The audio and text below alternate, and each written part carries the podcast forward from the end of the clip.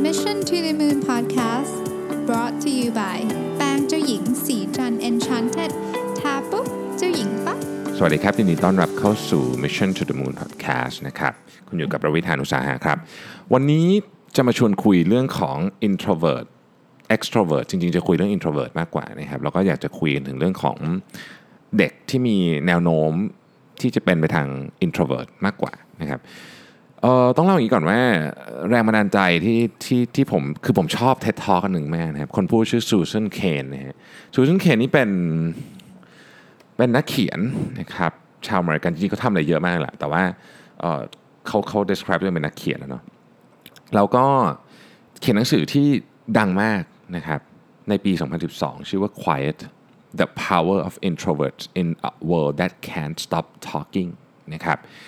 แล้วก็มีมีหนังสือเกี่ยวกับ introvert อีกหลายเล่มนะฮะแต่ว่าเล่มนี้ไอ้ Quiet เนี่ยเป็นเล่มที่ที่น่าจะทำให้เธอเป็นคนที่ได้รับความรู้จักมากที่สุดเนี่ยนะครับรวมถึง เท็ด Talk ก็ก็กดโอ้โหคนดูเยอะมากนะครับทีนี้คำว่า introvert extrovert เนี่ยจริงๆเราคงได้ยินมามานานแล้วแหละแล้วเราก็อาจจะสงสัยตัวเองเหมือนกันว่าตกลงว่าฉันเป็น introvert เป็นหรือเป็น extrovert กันแน่นะครับก็ผมก็สงสัยเหมือนกันนะฮะคือผมก็มีลักษณะของทั้งสอง อย่างนะครับก็เลยพยายามไปหาข้อมูลมานะครับก็จากหนังสือของของของซูซานเองเนี่ยแล้วก็สิ่งที่เธอเคยพูดไว้นะครับในในอินเทอร์เน็ตต่างๆพวกนี้นะฮะก็เรามาเรามาคุยกันถึงศัพท์คำนี้ก่อนนะฮะคำว่า introversion กับ extroversion เนี่ยมันเป็นคำที่ต้องใช้คำว่าต้นตอมาเนี่ยนะครับมาจากนักจิตวิทยาชาวสวิสชื่อดังคือคาร์ล จุงนะครับประเด็นก็คือมันไม่ได้มีแค่สองประเภทไงคือโลกเนี้ยไม่ได้มีแค่สองประเภทเท่านั้นจะว่าไป extrovert หรือ introvert เนี่ยเป็นสุดข้างของสเปกตรัมนะครับมันมีคำหนึ่งซึ่งผมก็เพิ่งรู้เพิ่งเคยได้ยินศัพท์คำนี้ก็คือ ambivert คือพวกที่อยู่ตรงกลางๆอะไรอย่างเงี้ยนะครับทีนี้จำนวนปริมาณก็ก็ก็มีหลายสำนักคาดการณ์กันไปแต่ว่าคาดการณ์ว่าคนประมาณสักหนึ่งในสามเนี่ยจะค่อนข้างมามาทาง introvert ซะเยอะนะฮะทีนี้ผมชอบ definition ของ introvert อันนี้ผมรู้สึกว่ามันอธิบายได้ดีนะเขาบอกว่า introvert เนี่ยมีมีหลายมีหลายแง่มุมแต่สิ่งที่ introvert มีชัดคือมี rich inner life คือมีชีวิตภายในที่ที่ใช้คำว่าอะไรดีอะกว้างใหญ่หรือว่าลึกซึ้งหรือว่าอะไรประเภทเนี้ยเนาะชีวิตภายในนะครับทีนี้เขาคือคือคุณซูซานเนี่ยเขาก็เขาก็พูดถึง introvert ในในหลายแง่นะแต่ว่าเราเรามาดูถึงถึงในเชิงของ definition ก่อนแล้วกันนะครับ extrovert เนี่ยชอบชอบเติมพลังจากคนเติมพลังจากจากสิ่งกระตุ้นเติมพลังจากอะไรอย่างเงี้ยนะครับชอบอยู่ใน spotlight นะครับ introvert ไม่ชอบอยู่ใน spotlight นะครับแล้วก็เติมพลังจากการอยู่กับตัวเองกับคนสนิทเพียงไม่กี่คนเท่านั้นนะฮะเอ็กโทรเวิร์ตอาจจะชอบออกไปบาร์ฮอปปิ้งไปบาร์หลายๆที่แต่ว่าอินโทรเวิร์ตอาจจะอยากจะนั่งอยู่คุยกับเพื่อนที่ร้านเล็กๆมากกว่าในกรณีที่อยากจะออกไปคุยกับคนข้างนอกเนี่ยนะอาจจะชอบคุยกับคนกลุ่มเล็กๆนะครับเงียบๆมากกว่าอะไรอย่างเงี้ยนะฮะอันนี้คือคือเป็นลักษณะของเอ็กโทรเวิร์ตกับอินโทรเวิร์ตที่ที่ที่เป็นผมว่ามันเป็นมันอาจจะฟังดูคลีเช่หน่อยๆแต่ว่าผมว่ามันมันก็ไม่ได้เป๊ะๆแบบนี้ซะทีเดียวนะครับเราเห็น introvert หลายคนที่พูดบนเวทีใหญ่ๆแต่เป็นหมดอย่างเช่นยกตัวอย่างเช่น Bill Gates อย่างเงี้ยก็เป็น introvert นะครับ Steve Jobs อย่างเงี้ยก็เป็น introvert คือคือคนเหล่านี้นี่คือเป็นแบบขึ้นพูดเวทีคนฟังทั้งโลกอย่างเงี้ยนะฮะเพราะฉะนั้นมันก็ไม่ได้เกี่ยวซะทีเดียวว่าเออ introvert จะต้องไม่อยากพูดต่อหน้าสาธารณชนแล้ว extrovert จะพูดต่อหน้าสาธารณชนเก่ง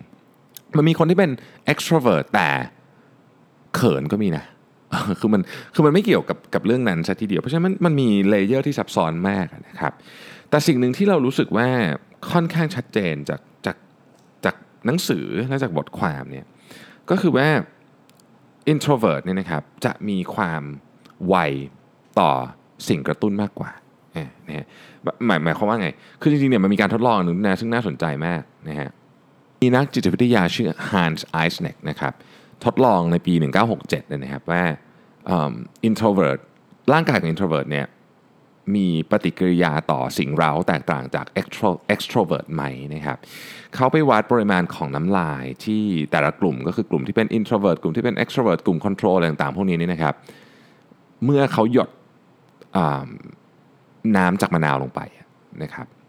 ปรากฏว่า introvert เนี่ยชัดเจนเลยว่ามีมีคือมีน้ำลายออกมามากกว่านะครับนั่นหมายความว่ามี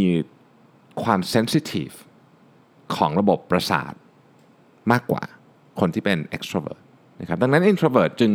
เหตุผลที่ introvert อาจจะชอบอยู่เงียบๆก็เพราะว่า sensitive กับเสียงกับแสงหรือแม้แต่รสชาติมากกว่านะครับมันมีคำอธิบายหนึ่งซึ่งผมก็รู้สึกว่าเออมันก็เป็นคำอธิบายที่ที่ฟังดูแล้วอธิบายเรื่องนี้ได้ค่อนข้างดีนะครับคือเขาบอกว่าสมองเราอ่ะมีสิ่งที่เขาเรียกว่า emotional switchboard นะครับหรือที่เรารู้จักกันในนามของอะมิกดาลานั่นเองนะฮะอะมิกดาลานี่ก็เป็นอยู่ในส่วนสมองส่วนที่ดึกดำบรรพ์ที่สุดของเรานะครับแล้วก็เป็นจุดแรกนะครับที่ที่จะถูกกระตุ้นนะฮะเมื่อมีสิ่งเร้ามาจากข้างนอกนะครับอะมิกดาลาเนี่ยตอบสนองเร็วมากตอบสนองเร็วเร็วเร็วมากเพราะว่าถ้าไม่ตอบสนองเร็วเนี่ยเราจะจะไม่รอดมาจนถึงทุกวันนี้เป็นระบบป้องกันตัวของมนุษย์ชนิดหนึ่งเช่นสมมุติว่ามี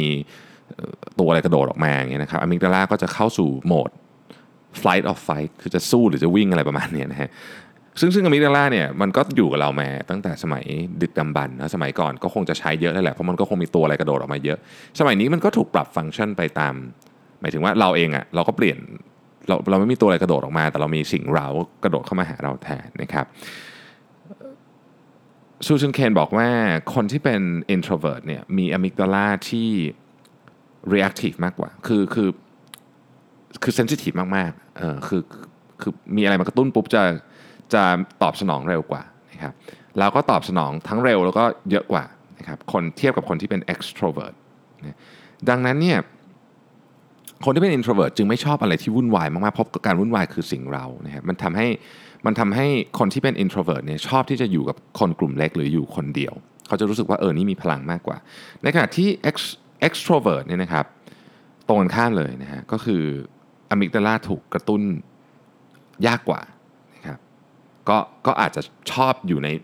เมื่อมี energy ก็คืออยากจะมี energy คือต้องไปอยู่กับคนเยอะๆนะฮะผมมีเพื่อนทุกประเภทเนาะเขามีการทดลองเยอะแยะเลยนะครับที่ที่ทำทำกับเด็กดูว่าเอ่อ response ต่อเสียงเสียงลูกโป่งระเบิดลูกโป่งโดนโดนเหยียบเงี้ยเป็นยังไงอะไรเงี้ยฮะคือเขามีการทดลองพวกนี้ซึ่งซึ่งมันก็ได้ข้อสรุปประมาณนี้นะครับถ้าลองมองมองลึกไปกว่านั้นอีกนิดนึงนะครับเราอาจจะสามารถบอกได้ว่าคนที่เป็น introvert เนี่ยจะมีความละเอียดอ่อนกับอารมณ์มากกว่าคือจะสามารถพูดง่ายๆคือสามารถเข้าใจมนุษย์อีกฝั่งหนึ่งได้มากกว่าหรือใส่ใจที่จะเข้าใจมนุษย์อีกฝั่งได้มากกว่านะครับมี empathy มากกว่าอาจจะพูดอย่างนั้นก็ได้เนาะแต่ก็ไม่ไม่เสมอไปนะคือมันก็มีสถานการณ์อย่างที่บอกฮะเรื่องพวกนี้มันเป็นเลเยอร์นะครับแต่โดยรวมๆแล้วเนี่ยคนที่เป็น introvert อ่ะ prefer ความเงียบความสงบมากกว่านะครับ Bill Gates กลับมาที่ Bill Gates นะครับ Bill Gates เนี่ยเป็น introvert แต่เขาไม่ได้เป็นคนขี้อายคนคนที่ขี้อายเนี่ยไม่เกี่ยวกับ introvert หรือ extrovert นะคนที่ขี้อายเนี่ยนะครับคือคนที่รู้สึกว่าแค่คำว่าใช้คำว่าประมาทเนี่ยคนที่ประมาทเนี่ยจะรู้สึกว่ารู้สึก sensitive กับคำตัดสินของคนอื่นคือคือรู้สึก sensitive กับความรู้สึกของคนอื่นว่าเขาจะชอบหรือไม่ชอบฉันนะประมาณนั้นนะครับ Bill Gates เป็น introvert แต่ไม่ประมาทในขณะเดียวกันเขายกตัวอย่าง Barbara Streisand นะครับซึ่งซึ่งเป็น extrovert มากๆแต่เป็นคนประมาทมี stage fright fright ก็คือกลัวกลัวเวทีอ่ะนะฮะเพราะฉะนั้นเราก็จะเห็นคนที่ introvert ไม่ประหม่ากับ extrovert ประหม่าเขามีคือคือมันมันมีหลายเลเยอร์มากๆอย่างที่บอกนะครับประเด็นหนึ่งก็คือว่าถ้าพูดถึงเด็กนะฮะคือ environment ในตอนที่เป็นเด็กโรงเรียนเนี่ยมันสำคัญมากถ้าเกิดพูดถึง environment ในโรงเรียนทั่วๆไปแล้วกันเนาะก็ต้องบอกว่าค่อนข้างที่จะให้ความสำคัญไปกับเด็กที่เป็น extrovert มากกว่านะครับคืออยากให้เด็กมี participation ออกมาพูดหน้าห้องอะไรอย่างเงี้ยแต่ไม่ใช่ทุกคนจะทำแบบนั้นได้ไม่ใช่ทุกคนจะรู้สึกโอเคกับการแสดงออกกับคนหมู่มากๆนะครับซึ่งเขาบอกอันนี้เป็นปัญหาเพราะว่าเราไม่ได้เอาเรื่องนี้เนี่ยเข้าไปพิจารณาเวลาเราจัดระบบการเรียนนะครับผมชอบประโยคนึงเขาบอกว่าเด็กที่เป็น introvert เนี่ยเหมือนกับกล้วยไม้อะคือจะโตเนี่ยต้องอยู่ในสภาวะแวดล้อมที่ถูกต้องนะครับกล้วยไม้ไม่ใช่ดอกไม้ที่โตง่ายเนาะเพราะฉะนั้นต้องอยู่ในสภาวะแวดล้อมที่ถูกต้องครูก็ต้องเข้าใจถึงสภาวะแวดล้อมที่ว่านี้นะครับมันมีอันนึงที่เขา เขียนไว้ชื่อ Think Pair Share ผมชอบมากคือถ้าเกิดว่าวิธีการที่เวิร์ก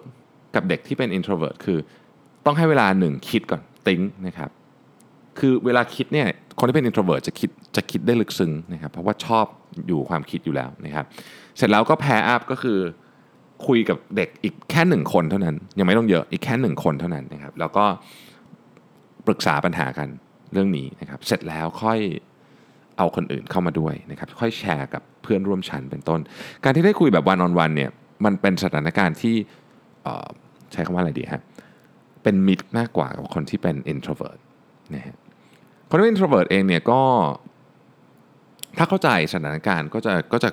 ก็จะก็จะสามารถปรับตัวได้ยกตัวอย่างเช่นคนที่เป็น introvert แต่อยู่ในสถานการณ์ที่จะต้องใช้ความเป็น extrovert ออกมานะครับเช่นต้องไปสอนหนังสืออย่างเงี้ยนะฮะคือสอนหนังสือเนี่ยมันเป็นมันเป็น situation ที่ที่ค่อนข้างเหนื่อยเนาะดังนั้นเนี่ยคนที่จะต้องไปสอนหนังสือก็จะต้องมีความสามารถในการ switch ตัวเองออกมาได้นะครับออกมาจากโหมด in introvert เข้ามาเป็น extrovert โหมดแบบชั่วคราวนะครับเอ่อคือคนที่เป็นคนที่สามารถทำแบบนี้ได้เนี่ยนะฮะก็อาจจะต้องใช้พลังนิดนึงต้องฝึกนิดนึงนะครับเพราะแต่ว่ารู้ว่าจังหวะนี้มันต้อง switch พอสอนหนังสือเสร็จก็ switch กลับไปเป็น introvert อยู่คนเดียวต่อไปนะครับคนที่สามารถทำแบบนี้ได้ก็จะเป็นคนที่คืออยู่ได้ทั้งสองสองที่อ่ะ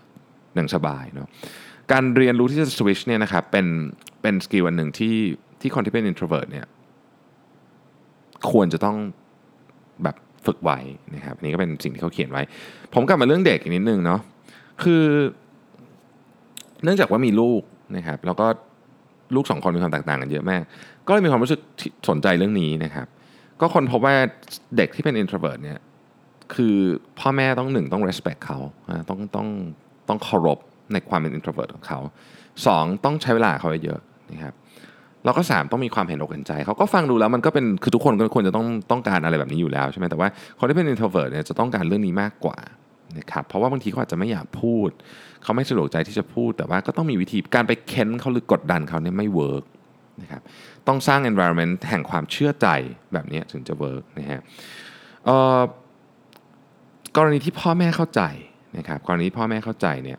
เราเรารู้ว่าลูกตัวเองไม่ไม่กล้าพูดสมมุติว่าไม่กล้าพูดต่อหน้าคนอื่นนะครับพ่อแม่ก็อาจจะเริ่มต้นจากให้พูดกับพ่อแม่พี่น้องคนสนิทก่อนนะครับไม่กี่คนนะครับคนที่เขารู้สึกสบายใจนะครับแล้วก็ค่อยๆเพิ่มคนไปทีละนิดนะครับเวลาเพิ่มคนไปทีละนิดเนี่ยตัวเด็กเองจะค่อยๆพัฒนาหรือว่าต้องบอกว่า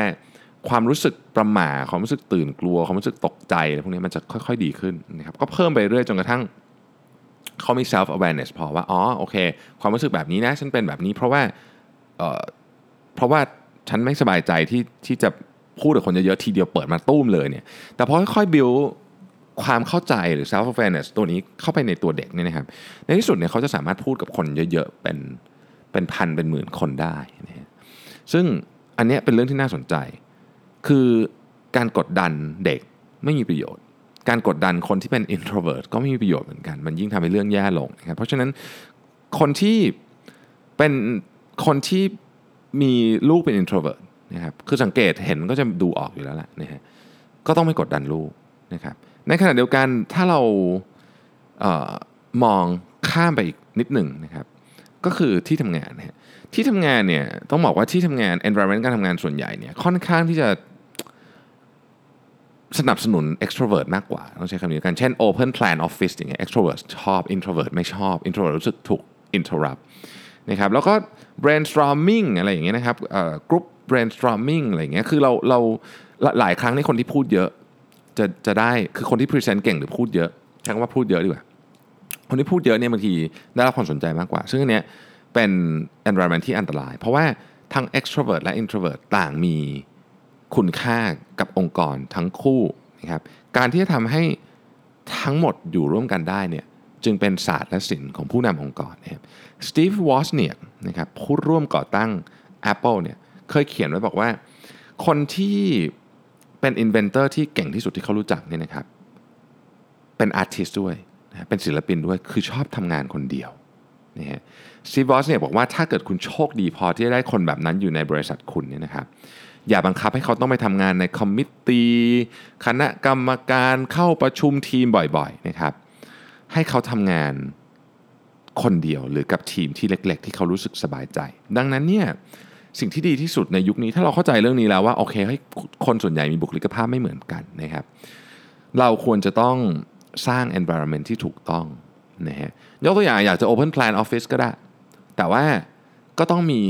ผมชอบใช้คำว่า phone booth ก็คือที่ที่แบบเงียบให้คนที่เป็น introvert ไปนั่งทำงานหรือโฟกัสของเขาได้ไม่ใช่ทุกคนจะเหมาะกับการทำ open plan office ถึงแม้ว่าจะใส่หูฟังก็ตามนะครับเรื่องนี้ผมเริ่มเข้าใจละมากขึ้นละนะฮะคนที่เป็นผู้นำที่เก่งจริงเนี่ยก็ต้องสามารถที่จะใช้คำว่ารวบรวมนะครับสิ่งที่ดีทั้งจาก introvert และ extrovert ได้คุณสมบัติแรกคือต้องฟังก่อนเพราะว่า introvert อาจจะไม่ได้พูดเยอะนะฮะในขณะที่ extrovert พูดเยอะ extrovert เนี่ยจะตัดสินใจเร็ว